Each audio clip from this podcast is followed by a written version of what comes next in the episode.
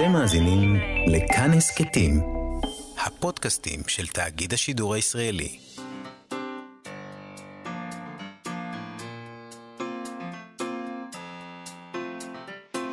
מה שכרוך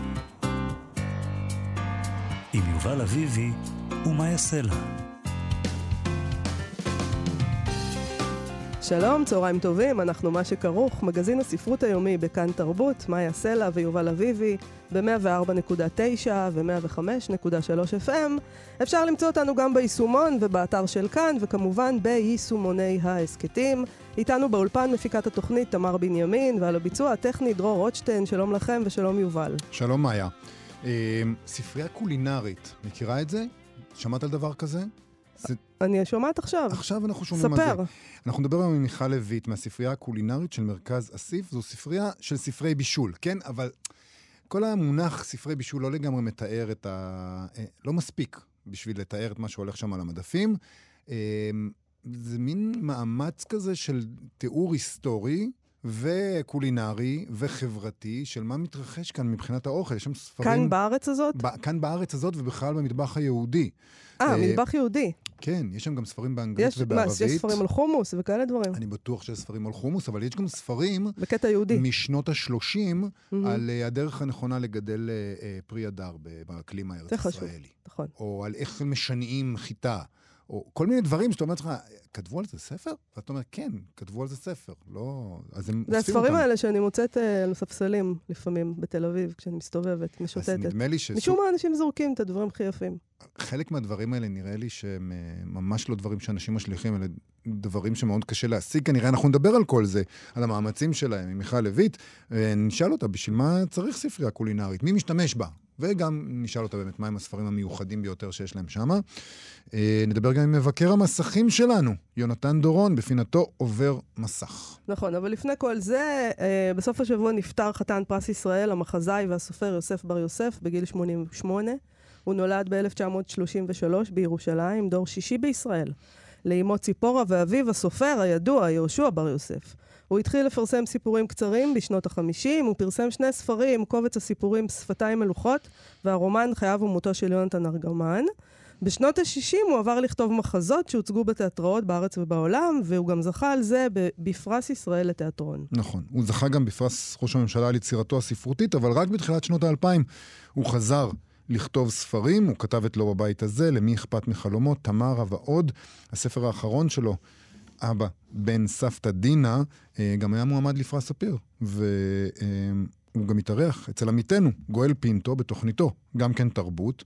אה, אנחנו נשמע קצת, הוא שאל אותו, אה, מה הוא יותר, מחזאי או סופר? נשמע את תשובתו.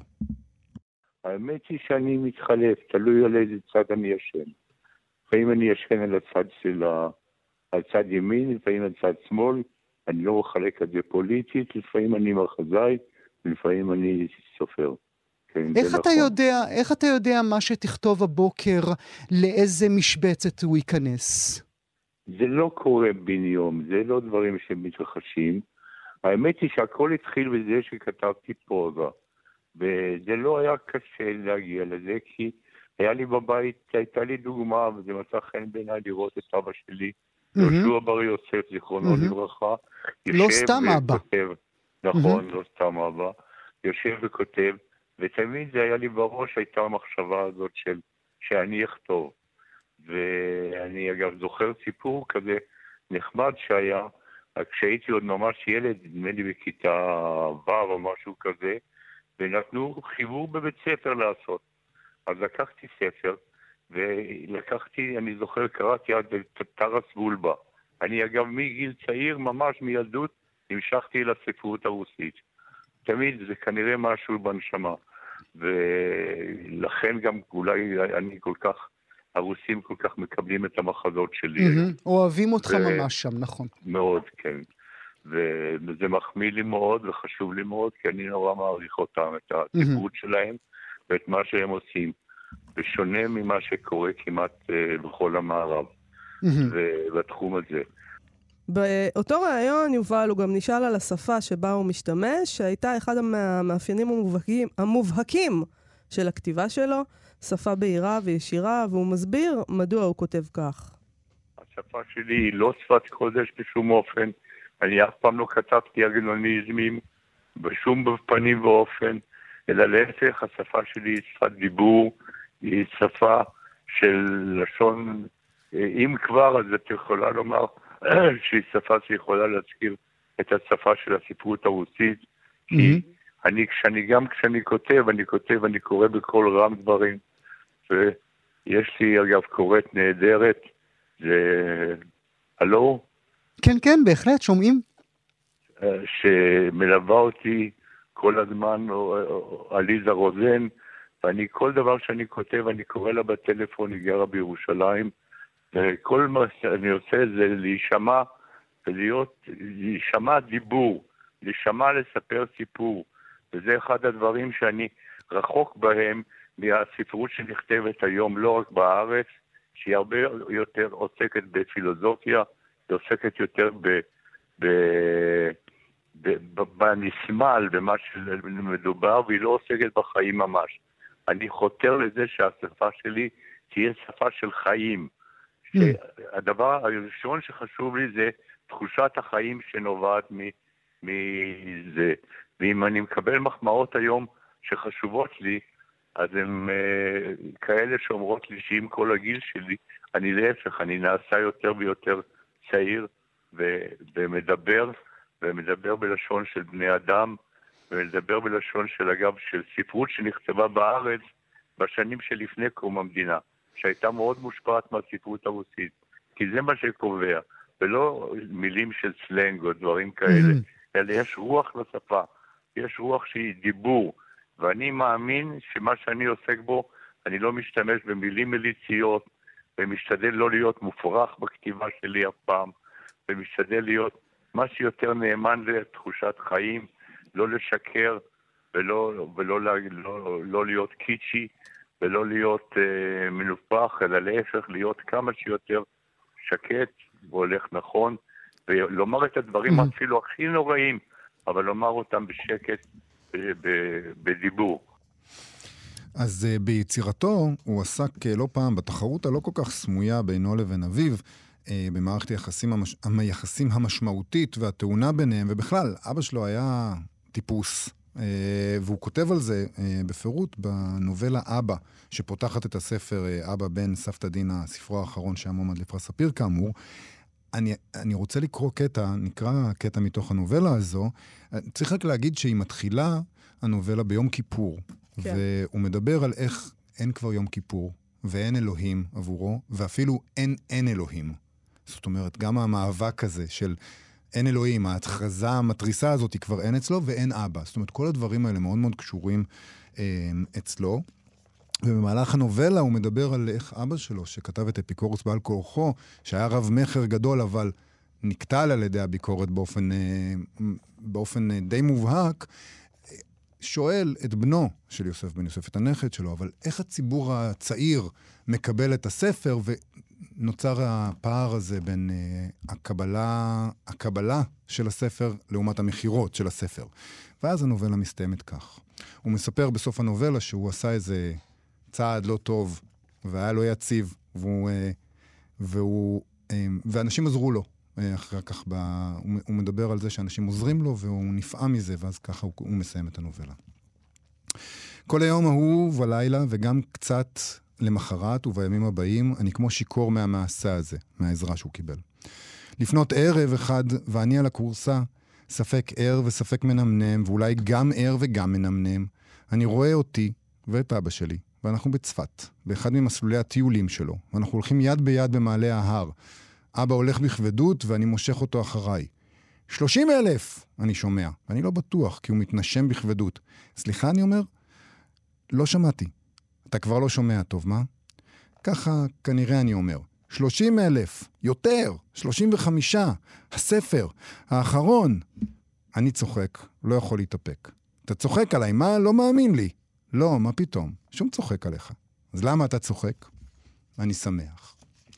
וזה גם את יודעת, זה, זה סיפור... לא, האירוניה שלו כלפי אבא שלו, שכל מה שעניין אותו זה כמה הוא מכר.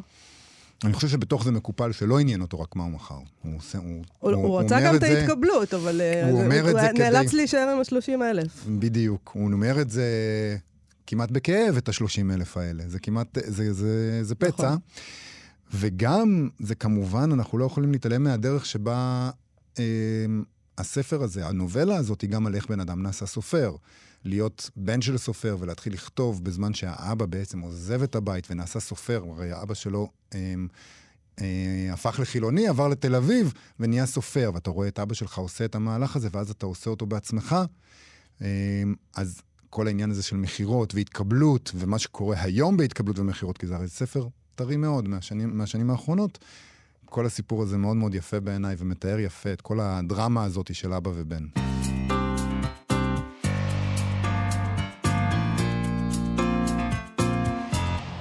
במרכז אסיף לתרבות אוכל בישראל, שנפתח בחודש יולי האחרון, יש ספרייה מיוחדת שמוקדשת כולה לספרים קולינריים, ואני עכשיו בכוונה, מקודם אמרתי ספרי בישול, אבל זה לא ספרי בישול, אני לא אומר ספרי בישול, כי כשאנחנו אומרים ספרי בישול יש לנו איזה image, יש לנו דימוי אה, בראש.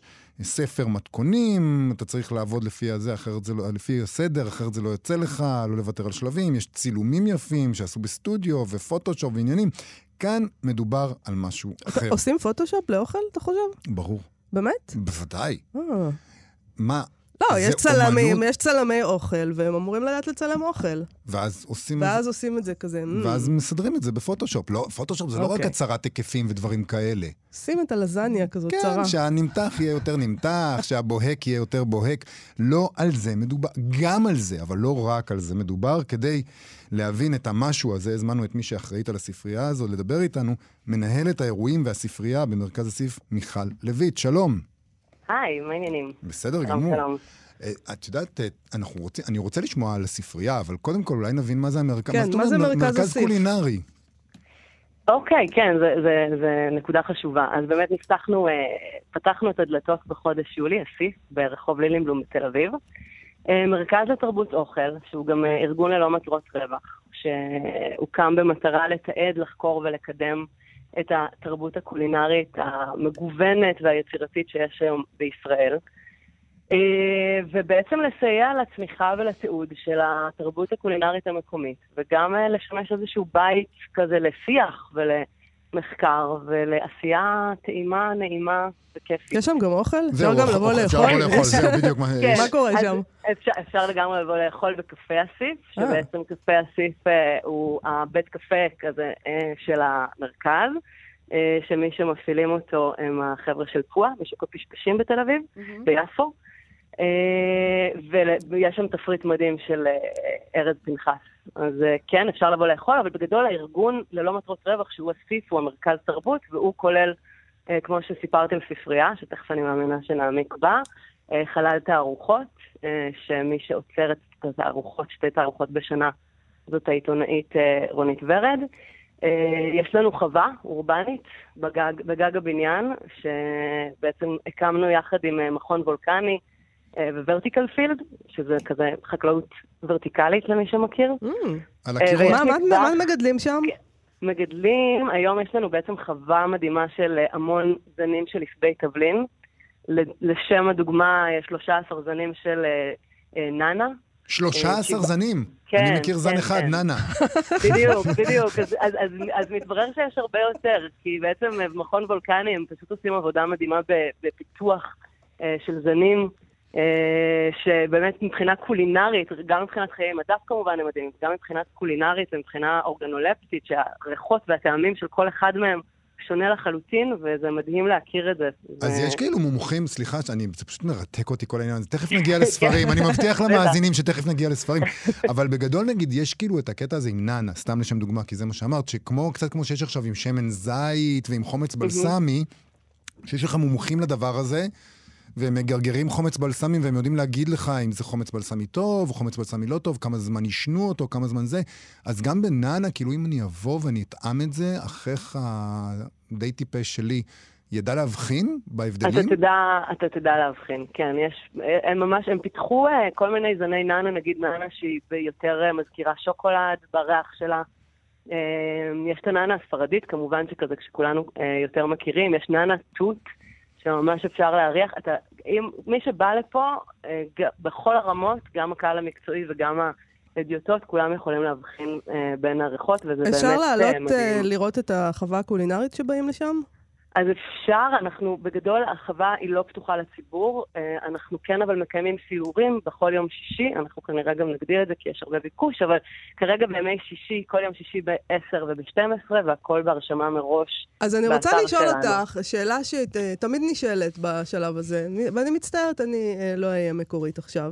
אוכל ישראלי, אוכל ישראלי, אתם מתעסקים באוכל ישראלי. מה זה בכלל אוכל ישראלי? הרי אנחנו גנבנו מכל מיני מקומות, בואי נודה בזה פשוט.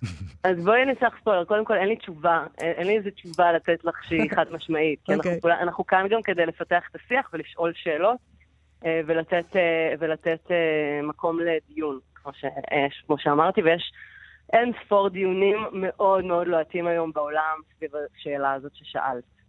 וזאת שאלה מאוד מרתקת, ואנחנו פה כדי, כדי לנסות ו... אה, ו- ולהרחיב אותה. זאת אומרת, שואלים שאלות ולא בהכרח, אה, סימני שאלה ולא סימני קריאה, את אומרת. לגמרי, לגמרי, ו- ואנחנו מאוד נהנים משאלת השאלות, ואנחנו גם מאוד נהנים מהתשובות, מהתשובות השונות שיש לאנשים שונים ובתחומי מומחיות שונים. ואם אנחנו, אם בספרייה עסקינן, אז אפשר באמת לדבר על השאלה הזאת שדרך...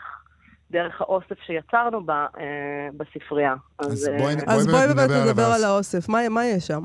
אז בעצם האוסף שלנו, אה, כרגע אנחנו עומדים על אה, אוסף אה, ראשוני, שכאמור השקנו לפני שלושה חודשים, ויש לנו כרגע כ-1,500 כותרים, שזה באמת הרבה ספרי, הרבה מגזינים וכתבי עת בנושאי גסטרונומיה, וכמובן הרבה ספרי מתכונים, וגם ספרים של גסטרונומיה, וההבדלה הזאת באמת, כמו שדיברתם עליה בהתחלה, בין uh, ספר שהוא פר אקסלנס מתכונים ובין ספר שהוא מה שנקרא food studies, זאת אומרת, דברים שקשורים לפוליטיקה ואוכל, חוק ומשפט ואוכל, סוציולוגיה, היסטוריה, המון המון דברים אחרים שבעצם מבקשים לתת מקום לאוכל, לחקור את התרבות דרך האוכל.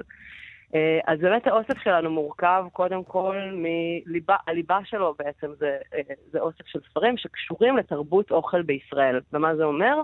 כמובן מצד אחד כל מה שקשור ליהדות התפוצות ותרבויות ומורשת ומתכונים אה, אה, של, אה, של יהדות התפוצות, ובאמת מי שייסדה את, את אסיף, נעמה שפי, ישראלית שחיה בניו יורק הרבה שנים, היא גם הקימה ארגון נוסף ללא מטרות רווח שהיא מפעילה משם, שנקרא Jewish Food Society, שהוא ממש, אני כזה ממש ממליצה להיכנס, it, mm-hmm. כי הן ממש אחראי, אחראיות שם על אוסף מדהים של מתכונים של משפחות יהודיות מכל העולם.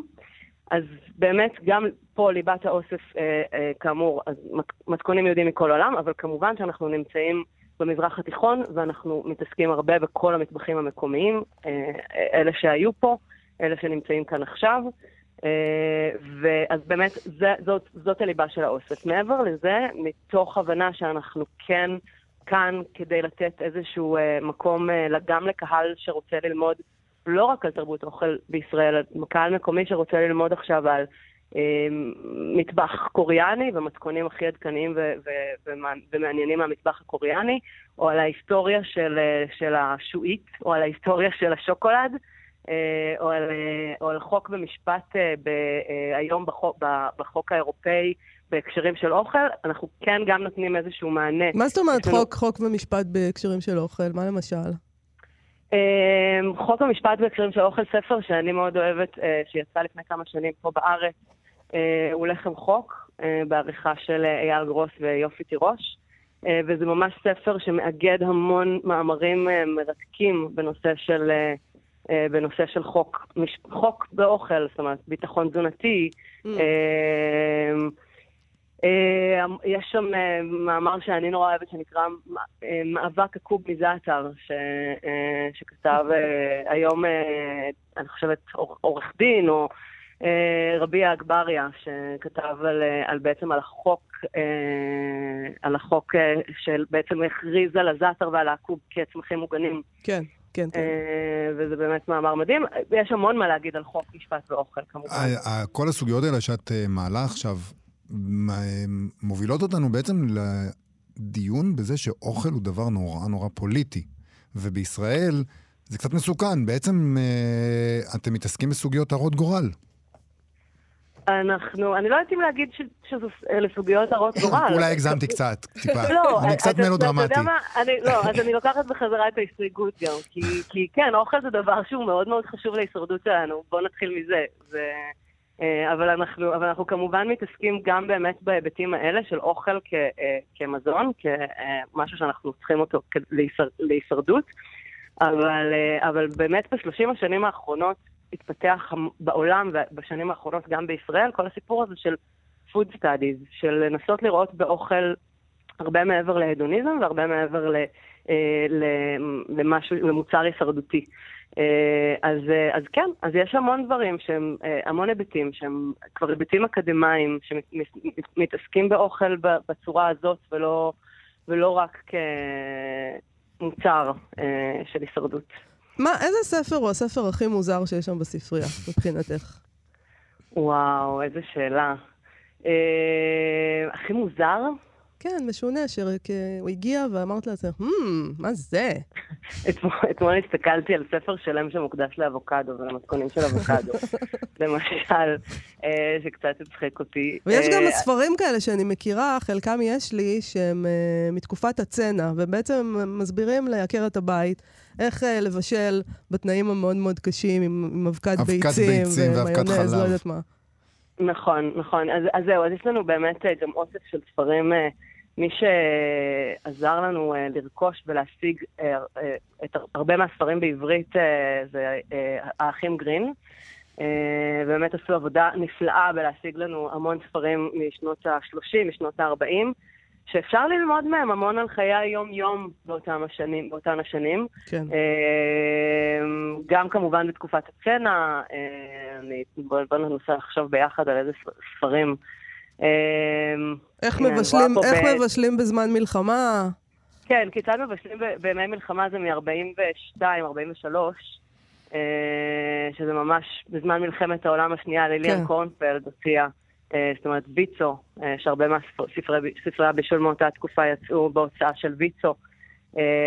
מדברים שם המון, זה, זה באמת, זה פשוט תפיסת היסטוריה שאפשר ללמוד דרכה, זה אף אף אחד לא מצפה שעכשיו מישהו יבוא ויקח את הספר הזה ויבשל את המנות האלה. אבל uh, באמת אפשר ללמוד המון על התרבות. אם כי מיכל, זה יכול להיות מאוד מעניין לעשות איזה ניסוי כזה. לבשל, בדיוק. אנחנו לגמרי שם. Okay. מי אוקיי. שמנהלת אצלנו את, ה, את כל ההיבט הקולינרי זאת השפית המופלאה איילת לטוביץ', uh, שהיא בעצם, יש לה פה ממש מטבח ניסיונות שהיא מתנסה בו uh, במתכונים. אה, גם מתכון... אני מעוניינת לבוא לאכול את הדבר הזה. ערב בישול לתקופת הצנע, כן, אבל כן, שיהיה כן. טעים. לא. זה לא יהיה טעים. למה? הם יעשו את זה לא טעים, זה בדיוק הקטע. איילת יש לה, כאילו, יש לה קטע כזה, זה כישרון מדהים שבאמת יהפך את כל דבר לטעים, אבל כמובן ש... כמובן שצריך uh, טיפה לשנות. הרבה דברים, לצורך העניין, המרגרינה שלטה פה ב, עד, עד לפני 30 שנה. נכון. אה, בהרבה מהמתכונים, ואנחנו לא כל כך אוהבים היום לבשל עם מרגרינה, וזה בטח לא משהו שמרגיש מקומי או טעים. אה, אז כן, אז, אז צריך לעשות כל מיני שינויים קטנים כאלה, או לנסות גם ללכת, המרגרינה היא בסך הכל המצאה של המאה ה-20, זה לא... זאת אומרת, אם הולכים עוד דור אחד אחורה, אפשר להבין איך עשו את זה לפני כן ומה המרגרינה החליפה. אני רוצה לשאול אותך, אנחנו לא צריכים ללכת לתקופת הצנע כדי שהספרים של האוכל שלנו יתיישנו. זה קורה הרבה יותר מהר מזה. וכשאנחנו מסתכלים על תקופת הצנע, אז באמת זה נוסטלגי וזה מצחיק, והספרים האלה תמיד נורא יפים, ו- ואנחנו מתייחסים אליהם, אם דיברנו על, על, על פוליטיקה, אז אנחנו מתייחסים אליהם כעל משהו שמגבש זהות, ולא רק כמשהו באמת אה, אה, קולינרי. אבל מה עושים כל הספרים האלה של שנות ה-80 וה-90? מוקרמים, המוקרמים. שהכל מוקרם בהם, ובאמת כאילו... איך אכלנו? אלוהים ישמור. ולא ידענו כלום. השינוי שנעשה בישראל בראשית שנות האלפיים, לעומת מה שקרה לא, ב... לא, כבר ב-90 לדעתי. גם ב-90, אבל אוקיי, בסדר. לא, פשוט הכל התחיל איתי, את צריכה להבין את זה, כשאני mm. הגעתי. הגעת אה, רק נולדת בשנת 2000? לא, אבל הבנתי, טוב, לא הבנתי עדיין מי אני. טוב, זה לא טיפול פסיכולוגי. אה, מה עושים עם הספרים האלה של השנות ה-80 וה-90? אז, אז, אז זה מצחיק שאתה שואל, כי ממש באמת לפני כמה שבועות היה פה אה, טבח צעיר שעובד באחת מהמסעדות המובילות ב- בישראל, ב- אה, במטבח המזרח אה, מזרח אסיה כזה, אה, והוא בא לפה והוא ביקש הכוונה למדף של, ה... אה, של ספרי המתכונים הסינים, ובאמת יש לנו אה, ספרים שהם הכי עדכניים ומקיפים ומעמיקים בשפה האנגלית.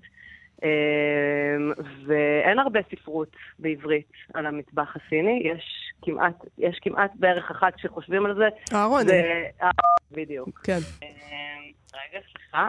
אה, זה באמת, זה אהרוני, והוא, כשהבחור הצעיר הסתכל כזה על המדף, הוא כזה גרם לו קצת לגחך ולשאול אותי, זה מצחיק שזה על אותו מדף, לא? כאילו, הספרים האלה והספר של אהרוני. ואז אמרתי לו, שזה, קודם כל שהוא צודק, אבל שהקהלי יעד שלנו הם מאוד שונים, כי מצד אחד הוא רוצה לבוא לפה כדי לגלות את המתכונים הכי מעניינים והכי מגניבים אה, של, המטבח, אה, של המטבח הסיני, אבל אה, מישהי צעירה שרוצה עכשיו לחקור על, אה, על, אה, על, התרבות בשנות ה-80 או בשנות ה-90 ב- בישראל, היא מחפשת ספר כמו הבישול הסיני של אהרוני, ולמה בעצם בישול סיני יכול ללמד אותנו על תרבות ישראלית?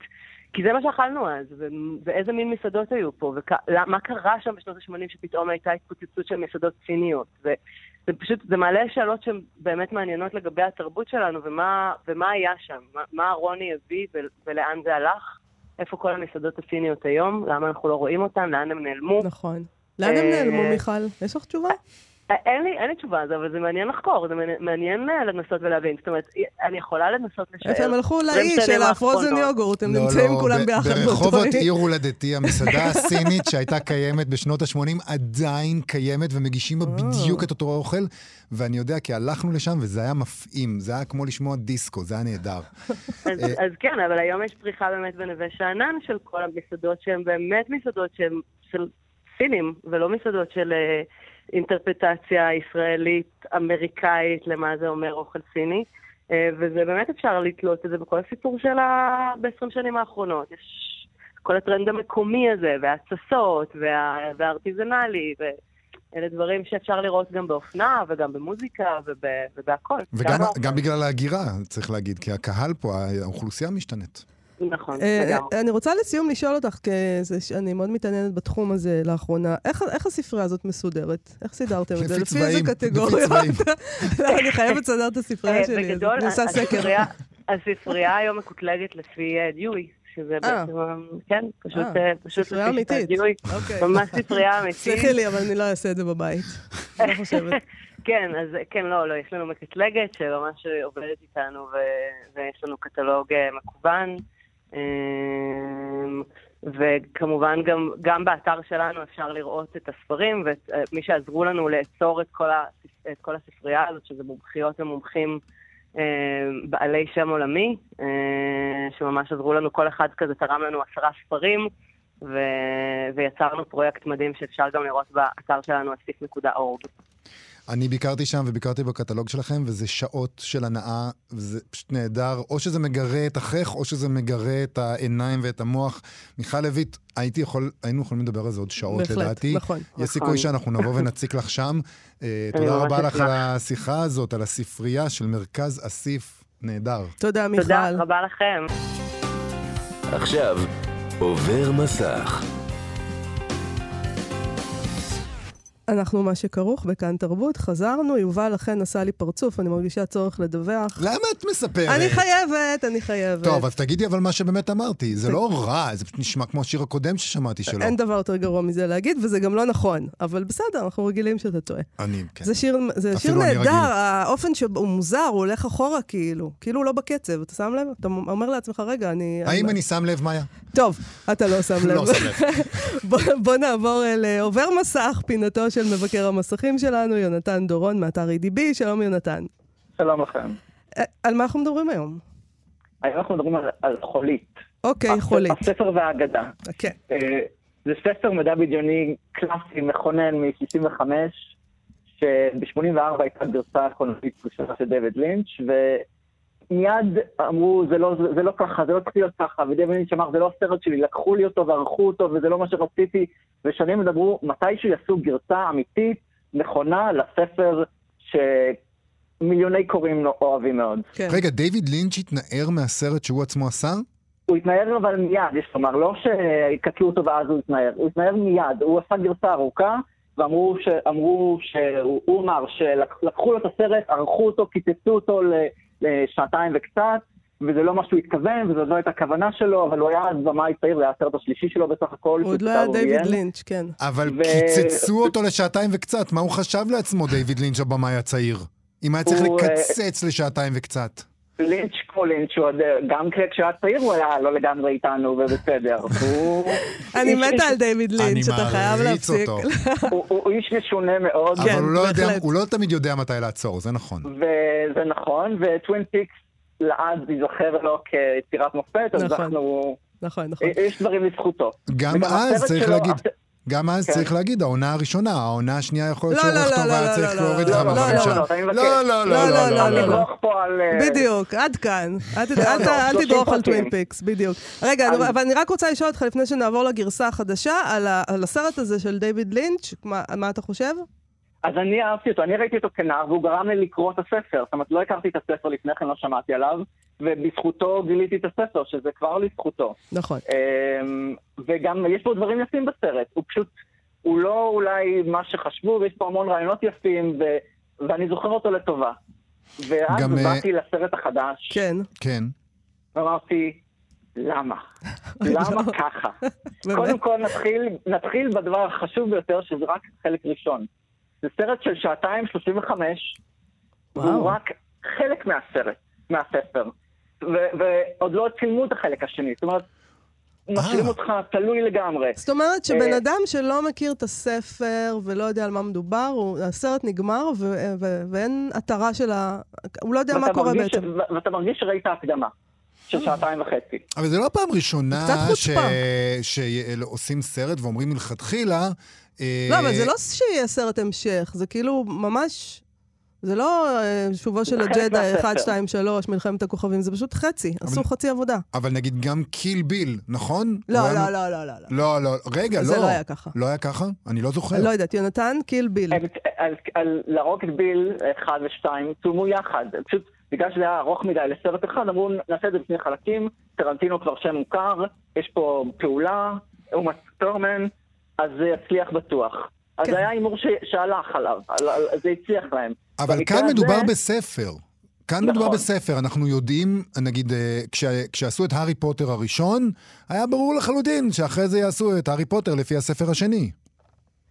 נכון, אבל אה, לא, לא העזו לחלק. עד הארי פוטר אה, עשו שישה סרטים, ואז השביעי אמרו, יש לנו פה ביצת זהב, מה נעשה כדי להרוויח יותר? נחלק את הסרט האחרון לשני חלקים. לפני כן זה לא עשו כזה דבר. ואז בעקבות ההצלחה האדירה של הארי פוטר, שהיה ברור שיצליח הסרט האחרון בסדרה, אז גם חילקו את אה, דמדומים האחרון ואת אה, משחקי הרעב בספר השלישי הפך לשני סרטים ארוכים מדי. אז זה פשוט אה, להרוויח יותר כסף. במקרה הזה, זה, זה כאילו סיכון מחושב, אתם אומרים, ספר כל כך אהוב, משקיעים בזה מיליוני דולרים, אבל אם הסרט ייכשל, לא יהיה חלק שני. אה, אתה חושב שיש מצב שלא יהיה סרט שני? אני חושב, עכשיו הוא, הסרט אה, הוא לא נכשל, כבר הרוויח מעל 100 מיליון ברחבי העולם, ובארצות הברית הוא מתחיל עכשיו, אבל בארצות הברית הוא גם משוחרר ב-HBO, בטלוויזיה, mm. שזה יוריד להם מההכנסות, שזה לא כזה חכם. אבל מה שראית, כן. עזוב, אה, אוקיי, הם, הם, הם מרמים אותנו, הם אה, עושים לנו, הם לא עושים עלינו לא- תרגילים. בשום מקום גם לא מופיע הדבר הזה של חלק ראשון. ממש מסתירים את זה. אוקיי, אבל מה שראית לא מצא חן בעיניך? מעבר לעניין הזה שפתאום נגמר ואין התרה של כלום. אז ידעתי שזה לא ייגמר עם סוף, זה לפחות באתי עם הידיעה הזאת, אבל הסרט מתחיל מבולגן נורא. קופצים ממקום למקום, והכל, קופצים ממקום למקום, אבל בצורה איטית. זאת אומרת, הכל נותנים לו זמן ומרחב נשימה, שזה יופי של אווירה, אבל אין כמעט עלילה, ואתה אומר, שעתיים וחצי, אני רוצה לראות פה איזה דרמה, איזה מאבק שם מתחולל, ו- ואין את זה. יש שם מאבק רציני בספר. בספר, כן, וגם פה הכל כאילו מסופר בעדינות, בזהירות, בפינצטה, כזה לאט לאט בונים, זאת אומרת, למה בונים, למה בונים, ואז זה נגמר. יש, זה, זה, זה מרשים, זה יפה לראות חלליות גדולות, ואת החולות, ואת האפקטים, ואת העיצוב של החדרים והתלבושות, מאוד השקיעו בחלק הזה, אבל בסופו של דבר, מה, מה סיפרו לי פה? מה ראיתי? כלום. אז... אז כשאתה, כיוון שיש לך את הרפרנס, אתה גם קראת את הספר וגם ראית את הסרט הראשון וגם ראית את הסרט uh, החדש, מה לדעתך צריך היה לקרות? האם היה צריך לא לעשות את שני העיבודים האלה? האם היה צריך, היה צריך לעשות רק את העיבוד הראשון? סדרה, 12 פרקים שני, אולי. אולי. אולי מיני סדרה ב-HBO באמת? אז עשו מיני סדרה בשנת 2000 שהייתה איומה ונוראה. ממש. היא הייתה, הייתה, הייתה זולה, אבל לא זולה במראה של דיוויד לינץ', שאז היו אפקטים פחות מתוחכמים. אלא הרגשת ש, שלא, הש- שהשקיעו הרבה, אבל לא מספיק. ובסרט החדש, אני חושב שאם יצלמו את השני, אני מאמין שיצלמו את השני עוד שנתיים, שלוש, נוכל לראות אותו. ואם היו עורכים אותו יחד לסרט של שלוש שעות, יכול היה להיות מעולה. אבל אולי, אולי בעצם זה ספר כזה שהוא מין אפוס כזה, הוא גם לא ספר קצר, צריך להגיד. אולי לא צריך לגעת בו, אולי יש אנשים שצריך להגיד, אה, ספרים שצריך להגיד, אוקיי, ניסינו, זה ארוך מדי, לא מצליחים לספר את הסיפור כמו שצריך, עזבו, תקראו את הספר. אה, אה, אני חושב שכל ספר טוב אפשר לעשות סרט טוב, וזה ספר עם המון תיאורים ו- ועולמות וכדורי לכת שמאוד מסובכים, שלא צריך להכניס אותם לסרט בהכרח. כן, הם פשוט לא. ידעו על מה לוותר כנראה, הם היו צריכים לקצץ. גם לא ידעו על מה לוותר, ומדע בדיוק נורא מושך לעשות. כי יש עולמות אחרים, וחייזרים, ו- וחלליות, זה נורא מושך את העין ל- לעשות מזה סרט, לה- להציג את זה. כן. ויש לי לומר שגם זה ספר, אה, אומנם מדע בדיוני, אבל הוא מתרחש, הוא מאוד כמובן חושבים על כדור הארץ ועל על נפט ועל מאבקים בין מדינות, זאת אומרת, כן, זה זה לא מדע. בדיוני שאתה אומר, יש פה כל מיני דברים לא הגיוניים מדי. כן. לי זה עושה כל השיחה הזאת כרגיל חשק לקרוא את הספר ולראות את שני הסרטים עכשיו, לחזור גם אה, לסרט. לי זה לא עושה שום חשק לראות את הסרטים. אני באמת? חייבת לומר, כן. לא, מה, לראות שוב את אה, אולי דויד לינץ', כן, כן. יונתן דורון, אה, עובר מסך, מבקר המסכים שלנו, תודה רבה על השיחה הזאת. אני, אני מרגיש שזה כאילו, בעיקרון אתה אומר לנו, כן תראו את הסרט, אבל בעצם איך אתה... הגעת לזה? אני כי- שמעתי שהוא אמר לנו שלא. אני לא יודע, מה, מה אתה אומר? לראות או לא לראות? אם לראות אז בקולנוע. אה, אוקיי, בסדר גמור. יופי, יצאנו עם משהו. תודה רבה לך, יונתן דורון. תודה לכם. להתראות.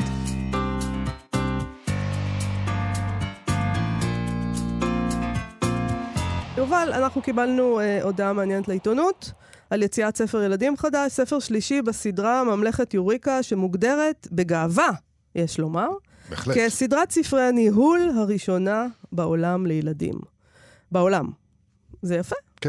אה, חתיכת הישג בסך הכל אה, להיות הראשונים בעולם במשהו. החלק השלישי והאחרון בטרילוגיה הזו נקרא 2040, זאת אומרת 2040, מסע אל העתיד, והוא מגיע אחרי החלק הראשון שנקרא מסע אל הדמיון, והשני שנקרא הרפתקה, מחוץ לקופסה. כן. אז בספר הראשון, גיבורי הספר, שהם ילדים בני תשע, מגיעים לממלכה, אני לא קראתי, אני מודה. אני קראתי תקציר. הם מגיעים לממלכה שכושפה על ידי ממלכת, מלכת השעמום, הם צריכים למצוא דרכים לחשיבה יצירתית כדי לאפשר המצאת צעצועים חדשים. בספר השני הם צריכים למצוא דרך להחזיר לחנות את הצעצועים שנעלמו מהם, מהן, סליחה, שבוע לפני חג המולד וחנוכה. אה, זה ככה התיאור, משום מה בתיאור הזה אה, השמיטו את החגים המוסלמים. אוי, רק חג שנו. מולד וחנוכה. בסדר. אה, זאת לא הבעיה. זאת לא הבעיה. אה, בספר עכשיו יש את העימות הסופי מול מלכת השעמום, ובכל הספרים האלה נפגשים הילדים עם דמויות מעוררות השראה לחשיבה יצירתית ומחוץ לקופסה, כמו ליאונרדו דה וינצ'י ואלברט איינשטיין מצד אחד, וג'ף בזוס וסטיב ג'ובס מצד שני. הצד השני הוא, הוא של הקפיטליזם הדורסני, שמצא דרכים יצירתיות ומחוץ לקופסה לעשות המון המון כסף באמצעות שיווק בין השאר, שזה קצת שונה לדעתי מליאונרדו דה וינצ'י ואיינשטיין, אבל יש אה, אה, כל מיני סוגים של חשיבה יצירתית מחוץ לקופסה, מה היה? וכל מיני דרכים לנהל. כן. אה, תשמע, מי שעומד מאחורי הסדרה שיוצאת בהוצאת רימונים הוא אופיר גוטמן, שאומרים לנו שהוא המנכ"ל הישראלי של התאגיד הגלובלי פרוקטר אנד גמבל. הוא סיפר בריאיון שהתפרסם בערוץ הכסף של וואלה, ערוץ הכסף, uh, ב-2019, שהוא כתב את הספר הזה לבת שלו, כשהוא רצה לפתח אצלה חשיבה יצירתית. הוא אמר שם שבעבר ההורים העניקו לילדים ידע ואולי גם מיומנויות מקצועיות מסוימות. כיום המהפכה הטכנולוגית מספקת לילדים ידע רב ונגיש, וממילא בעתיד הרבה מיומנויות שיש לנו יוחלפו על ידי רובוטים, כך שהורים לא צריכים ללמד את ילדיהם מקצוע. הילדים יחליפו בעתיד חמישה מקצועות במהלך, במהלך חייהם, שלושה מבין החמישה טרם הומצאו. לכן, וואו, לכן יובל, כן. חשוב ללמד חשיבה יצירתית, כי היא תהיה נדרשת בכל מקצוע. הפילוסופיה של הספר היא שילדים הם מטבעם יצירתיים, ודווקא המבוגרים ומסגרות שונות כמו בית הספר מכניסות אותם לתבניות, יצירתיות היא כמו שריר, אפשר להעלות רמות יצירתיות. אני מעביר שיעורים בבתי הספר, הוא אמר, ואפשר לראות איך בעזרת חשיבה אחרת אפשר להרים את רמת היצירתיות של הילדים. זה יפה שמדברים על יצירתיות, אבל הוא מדבר על, על ניהול בעצם. איך נהיה מנהלים? זה אומר שמנהל טוב הוא מנהל יצירתי אולי, שחושב מקסים. מחוץ לקופסה. נכון. אז אני מומחה קטן מאוד בניהול ובשיטות תאגידיות לחשיבה מחוץ לקופסה, או יצירתיות, יצירתיות וכולי. אבל, אני רוצה להגיד שחיפשתי באמזון, כי ישר, אמרתי, סדרת הניהול הראשונה בעולם, אז אני רק אחפש מה יש על זה.